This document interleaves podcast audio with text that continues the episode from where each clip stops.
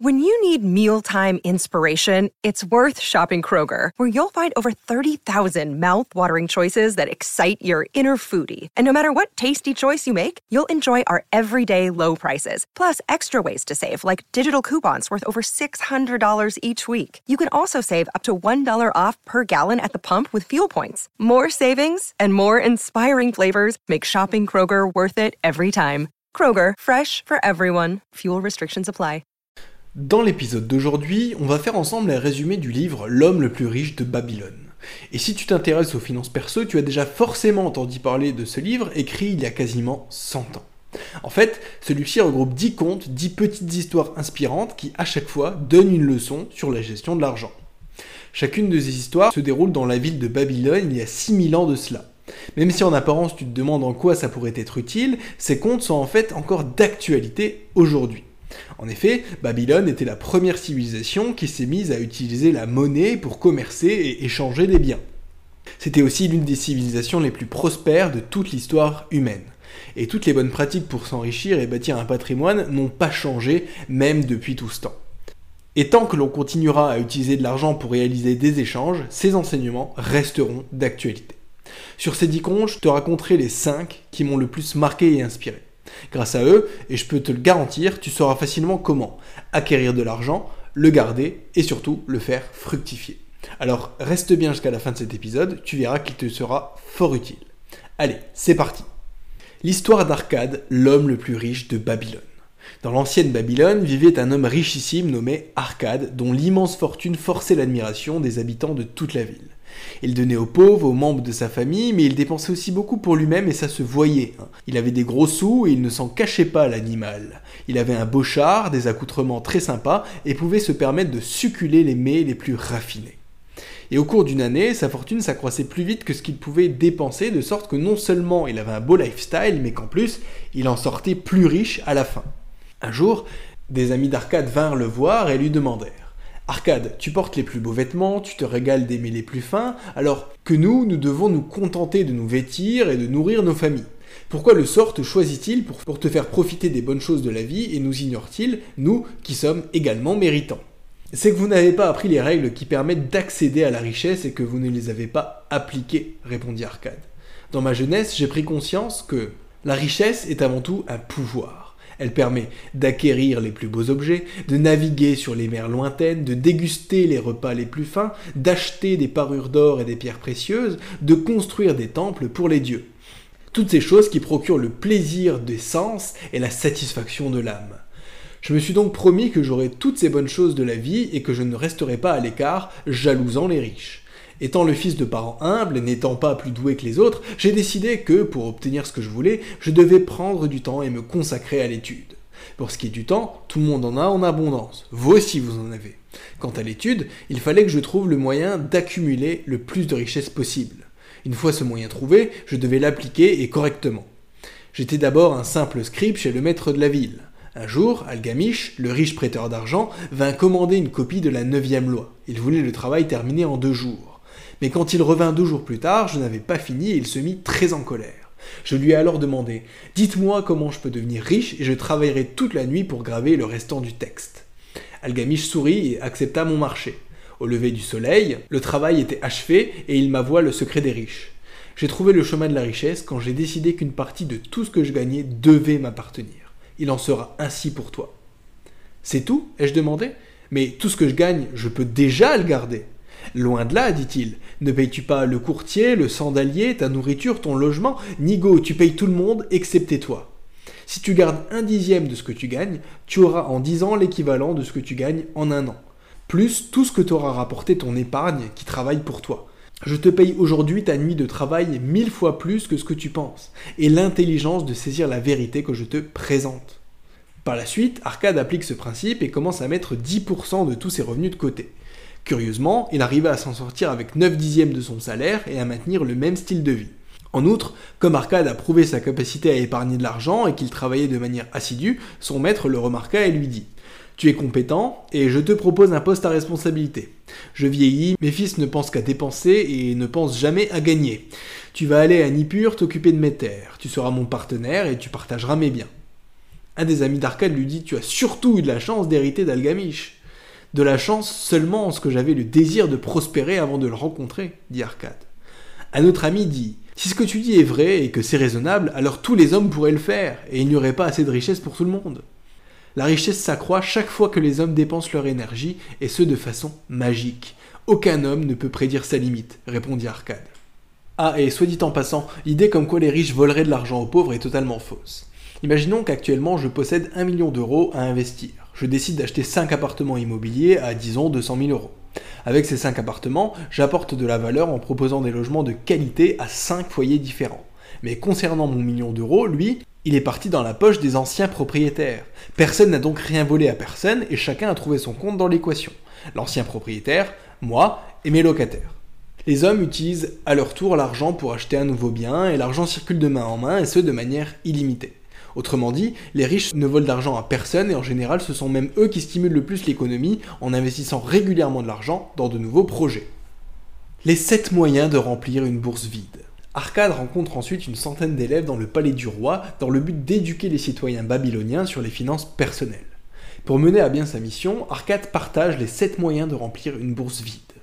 Principe numéro 1, épargnez 10% de vos revenus mensuels minimum.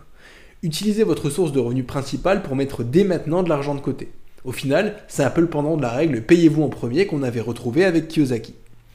Numéro 2, contrôlez vos dépenses. Faites le ménage dans vos dépenses régulières et demandez-vous si elles sont toutes vraiment nécessaires. Vous procurent-elles du plaisir? En analysant régulièrement votre compte bancaire, vous détecterez peut-être des achats inutiles, compulsifs et des abonnements qu'il conviendrait d'arrêter. Numéro 3, faites fructifier votre or. Dès que vous avez établi une épargne de précaution, vous pouvez investir votre épargne dans des placements risqués mais rémunérateurs. Alors je connais assez mal ce qui existait il y a 6000 ans, mais en version réactualisée, il parle certainement des actions, des obligations, des parts de SCPI, du crowdfunding, du crowdlending, etc. J'en profite à ce stade pour faire une parenthèse pub au profit de mon pote Gwen qui gère un blog qui parle d'investissement. Il y interviewe des superstars des finances perso et il y rédige des articles de grande qualité pour t'expliquer toutes les notions qu'on a évoquées juste avant. Tout ceci complètement gratuitement, donc si tu veux aller jeter un œil sur son site, tu peux taper directement www.selancerenbourse.fr ou suivre le lien que je te mets directement en description de cet épisode. Numéro 4, protégez votre capital contre les pertes. Investissez uniquement dans des projets viables et évitez les promesses trop alléchantes. Si vous prêtez votre argent, assurez-vous de le prêter à des personnes capables de vous rembourser et qui ont une bonne réputation. Numéro 5, achetez votre résidence principale. Alors ça, j'en conviens, c'est un élément qui est discutable et qui dépend de la situation de chacun et de là où vous vivez. En fait, c'est un peu le débat qui fait fritiller tout le monde des finances perso parce qu'au final, il n'y a pas de bonne réponse. Ça dépend de beaucoup de paramètres du genre euh, le prix que tu as payé au mètre carré, si tu as fait des travaux, combien de temps tu comptes rester dans le bien, et à ce moment, est-ce que tu veux le garder pour le louer, le revendre ou même euh, en faire une maison de vacances? Si tu veux, je te mets un sondage en dessous de cet épisode parce que si t'aimes les finances perso, t'as forcément déjà un avis sur la question et ça m'intéresserait de le connaître. Quoi qu'il en soit, l'auteur recommande ici d'acheter sa résidence principale dans le but d'investir dans ton patrimoine plutôt que d'enrichir un propriétaire via le loyer que tu vas lui payer. Numéro 6, préparez votre retraite. Assurez-vous des revenus suffisants lorsque vous ne pourrez plus travailler activement. Numéro 7, ne cessez jamais d'apprendre. Étudiez les meilleurs investissements, les bonnes pratiques à maîtriser et renseignez-vous auprès de sources fiables, livres, formations ou encore des échanges entre des investisseurs expérimentés. Les 5 lois de l'or le vieux Kalabab raconte à ses serviteurs l'histoire de Nomazir, qui était le fils d'Arcade, donc l'homme le plus riche de Babylone. Nomazir vivait chez ses parents en attendant d'hériter. Plus tard, lorsqu'il eut droit à sa part, Arcade lui dit Mon fils, je veux que tu hérites de mes biens, mais avant tout, tu dois prouver que tu es capable de les gérer sagement. Je te donne deux choses que je n'avais pas quand j'ai commencé à bâtir ma fortune. Ce sac d'or et cette tablette d'argile où sont inscrites les cinq lois de l'or. Dans dix ans, tu reviendras et tu me rendras compte de tes actes. Si tu as prouvé ta valeur, je te ferai mon héritier. Sinon, je donnerai mes biens au prêtre pour qu'il prie pour mon âme auprès des dieux. Nomazir partit durant dix ans avec sa femme et ses deux jeunes fils. Puis il revint à la maison de son père au bout du temps imparti pour raconter son périple à ses parents. Mon père, je m'incline devant votre sagesse, commença Nomazir. Je dois bien admettre que j'ai très mal géré l'or que vous m'avez confié. Inexpérimenté, j'ai tout perdu en affaires incertaines. J'ai dû vendre mes chevaux, mon esclave, mes beaux habits pour acheter de quoi manger. J'avais tout perdu. Puis je me suis souvenu des cinq lois de l'or que voici. Loi numéro 1, l'or vient volontiers en quantité toujours plus importante à l'homme qui met de côté au moins un dixième de ses gains pour créer un bien en prévision de son avenir. Loi numéro 2, l'or travaille diligemment et de façon rentable pour le sage possesseur qui lui trouve une utilisation profitable, se multipliant même comme les moutons dans les champs. Loi numéro 3, l'or demeure sous la protection du possesseur prudent qui l'investit selon les conseils des hommes sages. Loi numéro 4, l'or échappe à l'homme qui l'investit sans but dans des entreprises avec lesquelles il n'est pas familier ou qui ne sont pas approuvées par ceux qui connaissent la façon d'utiliser l'or. Loi numéro 5, l'or fuit l'homme qui le forcerait à rapporter d'impossibles gains ou qui suivrait le conseil séduisant des fraudeurs ou encore qui se fierait à sa propre inexpérience et à ses désirs romantiques d'investissement. Par la suite, j'ai suivi la première loi et mis de côté une pièce de mes premiers gains. À ce moment-là, je travaillais en tant que chef d'équipe d'esclaves pour construire le nouveau mur de la ville de Ninive. Puis, le maître des esclaves m'a proposé d'acheter du métal avec d'autres investisseurs dans le but de fabriquer les futures portes de la ville. Quelque temps plus tard, comme ce premier investissement se déroulait correctement, j'ai accepté de participer à d'autres entreprises très profitables avec ce même groupe d'investisseurs. Ces hommes étaient sages et géraient avantageusement l'or. Ils discutaient chaque plan et ne prenaient pas de risques démesurés. Leurs investissements étaient sous contrôle et ils savaient ce qu'ils faisaient. J'ai appliqué plusieurs fois la sagesse des cinq lois de l'or qui se sont révélées justes à chaque fois.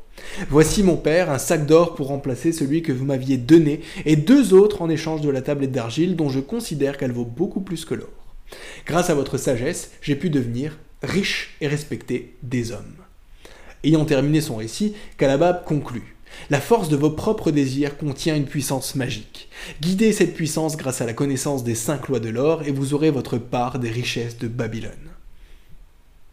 Le marchand de chameaux de Babylone. Tarkad n'avait avalé que deux figues en deux jours. Il faisait les 100 pas devant l'auberge, espérant emprunter à un passant une pièce pour se payer un bon repas. Soudain, il vit Dabazir, le marchand de chameaux à qui il devait de l'argent. Ah, Tarkad, peut-être vas-tu me rendre l'une des deux pièces de cuivre et la pièce d'argent que je t'ai prêtée. Je regrette, bafouille en rougissant Tarkad, je ne peux pas, je ne les ai pas. Alors trouve ces pièces et rembourse le vieil ami de ton père qui t'a aidé quand tu étais dans le besoin. La malchance poursuit l'homme qui pense plus à emprunter qu'à rembourser. Viens avec moi, garçon, j'ai grand faim. Je vais te raconter une histoire pendant que je mange. Le cœur de Tarcade défaillit. Il dut s'asseoir devant cet homme qui allait dévorer un gigot de chèvre devant lui.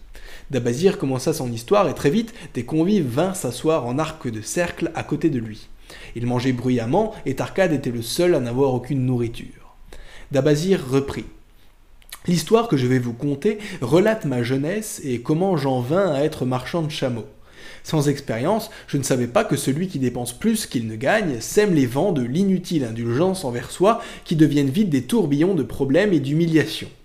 J'ai dépensé sans compter le nombre de mes créanciers a très vite augmenté. Je ne pouvais plus rembourser toutes mes dettes. Les choses allaient de mal en pis et j'ai été contraint de fuir Babylone.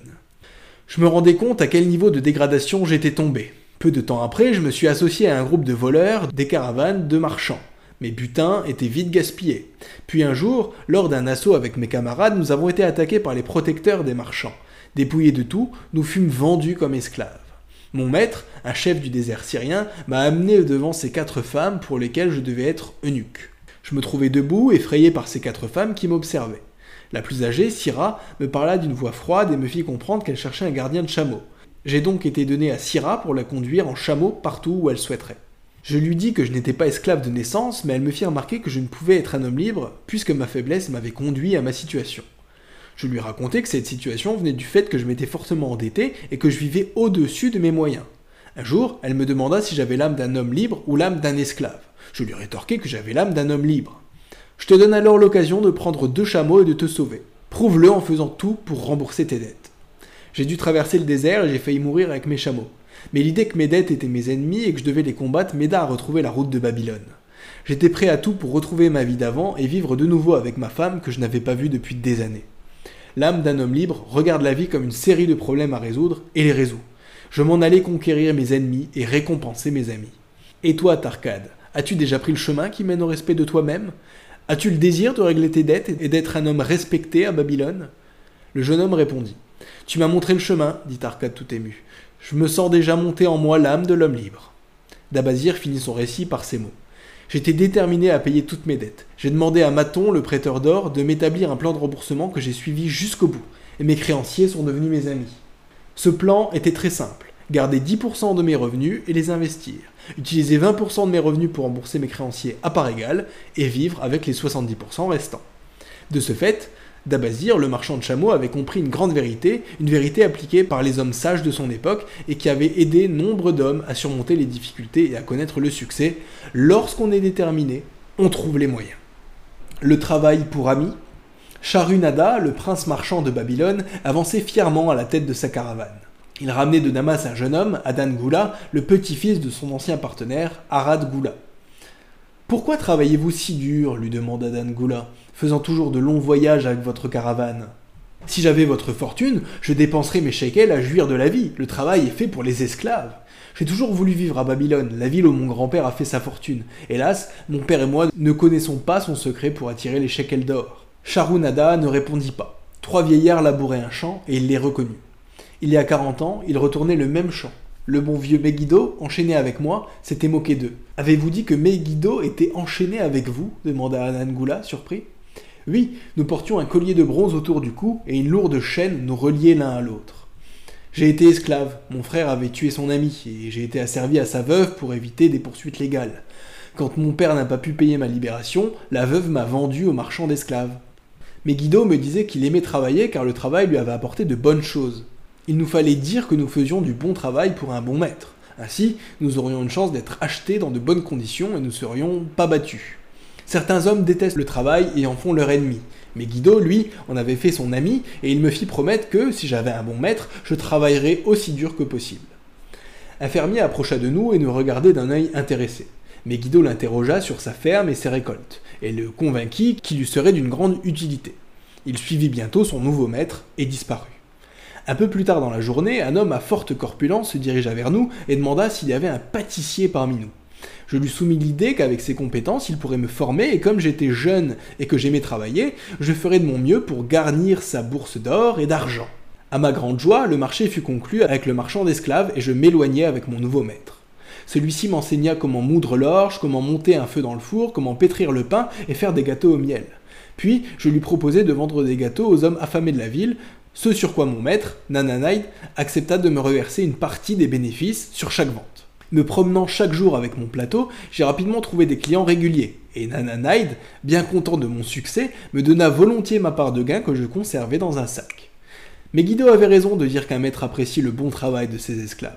Un de mes clients n'était autre que ton grand-père, Arad Goula, qui appréciait mon dynamisme, mon goût du travail bien fait et ma volonté d'économiser. Arad devint mon ami et bien plus tard, après bien des mésaventures, je le retrouvai. Il m'attendait dans la cour de la maison de mon maître. Il m'embrassa comme un frère et m'annonça qu'il avait besoin d'un partenaire pour ses affaires à Damas, tout en brandissant une tablette d'argile portant mon titre. Mes yeux se remplirent de larmes de reconnaissance envers Arad Goula. Grâce à lui, j'étais un homme libre. Tu vois, le travail, au moment de ma grande détresse, s'est avéré mon meilleur ami. Alors, Adan Goula posa la question. Est-ce que le travail était la clé secrète des shekels d'or pour mon grand-père? C'était la seule clé qu'il avait et que je l'ai connue, répondit Charou Nada. Les dieux ont apprécié ses efforts et l'ont récompensé. J'ai toujours espéré être un homme comme mon grand-père, lui confia Adangoula. Je n'avais jamais compris quelle sorte d'homme il était. Vous me l'avez montré. Je l'admire d'autant plus et me sens déterminé à devenir comme lui. Pour conclure, dans cet épisode, tu as écouté 5 des 10 paraboles de l'homme le plus riche de Babylone. Je trouve que le format des contes est léger et intéressant, ce qui aide à retenir les histoires plus facilement. Après tout, le message passe toujours mieux quand il y a une histoire derrière. Comme tu l'auras compris, le principe clé avec ce livre est qu'il faut épargner au minimum 10% de ses revenus dans le but de les investir. Cet argent, une fois qu'il aura fructifié, te permettra de préparer ton avenir, ta retraite ou tout autre projet qui te tient à cœur. Voyage, résidence principale, etc. De plus, cet ouvrage nous met en garde sur les placements hasardeux et risqués, éviter d'investir dans des placements que l'on ne maîtrise pas, l'importance de choisir des associés et des investisseurs aux mêmes valeurs que nous, le fait de vivre au-dessus de ses moyens et de contracter beaucoup de dettes. Enfin, dans la dernière parabole, on sait qu'obtenir des résultats sans travailler n'est tout simplement pas possible. Même si la société d'aujourd'hui peut nous faire croire le contraire, où il suffit d'acheter un produit pour devenir riche, on sait très bien que la réalité est tout autre. Si tu connais quelqu'un dans ton entourage qui a des difficultés à gérer son argent et qui a besoin d'aide, alors partage-lui ce résumé, ça l'aidera sûrement. Voilà, j'espère que le résumé d'aujourd'hui t'aura plu. Si c'est le cas, tu likes, tu partages, tu t'abonnes. Et si tu es sur Spotify, tu n'hésites pas à me mettre un petit 5 étoiles, ça fait toujours plaisir. En attendant, je te dis à bientôt pour un nouvel épisode. C'était ebook. Ciao ciao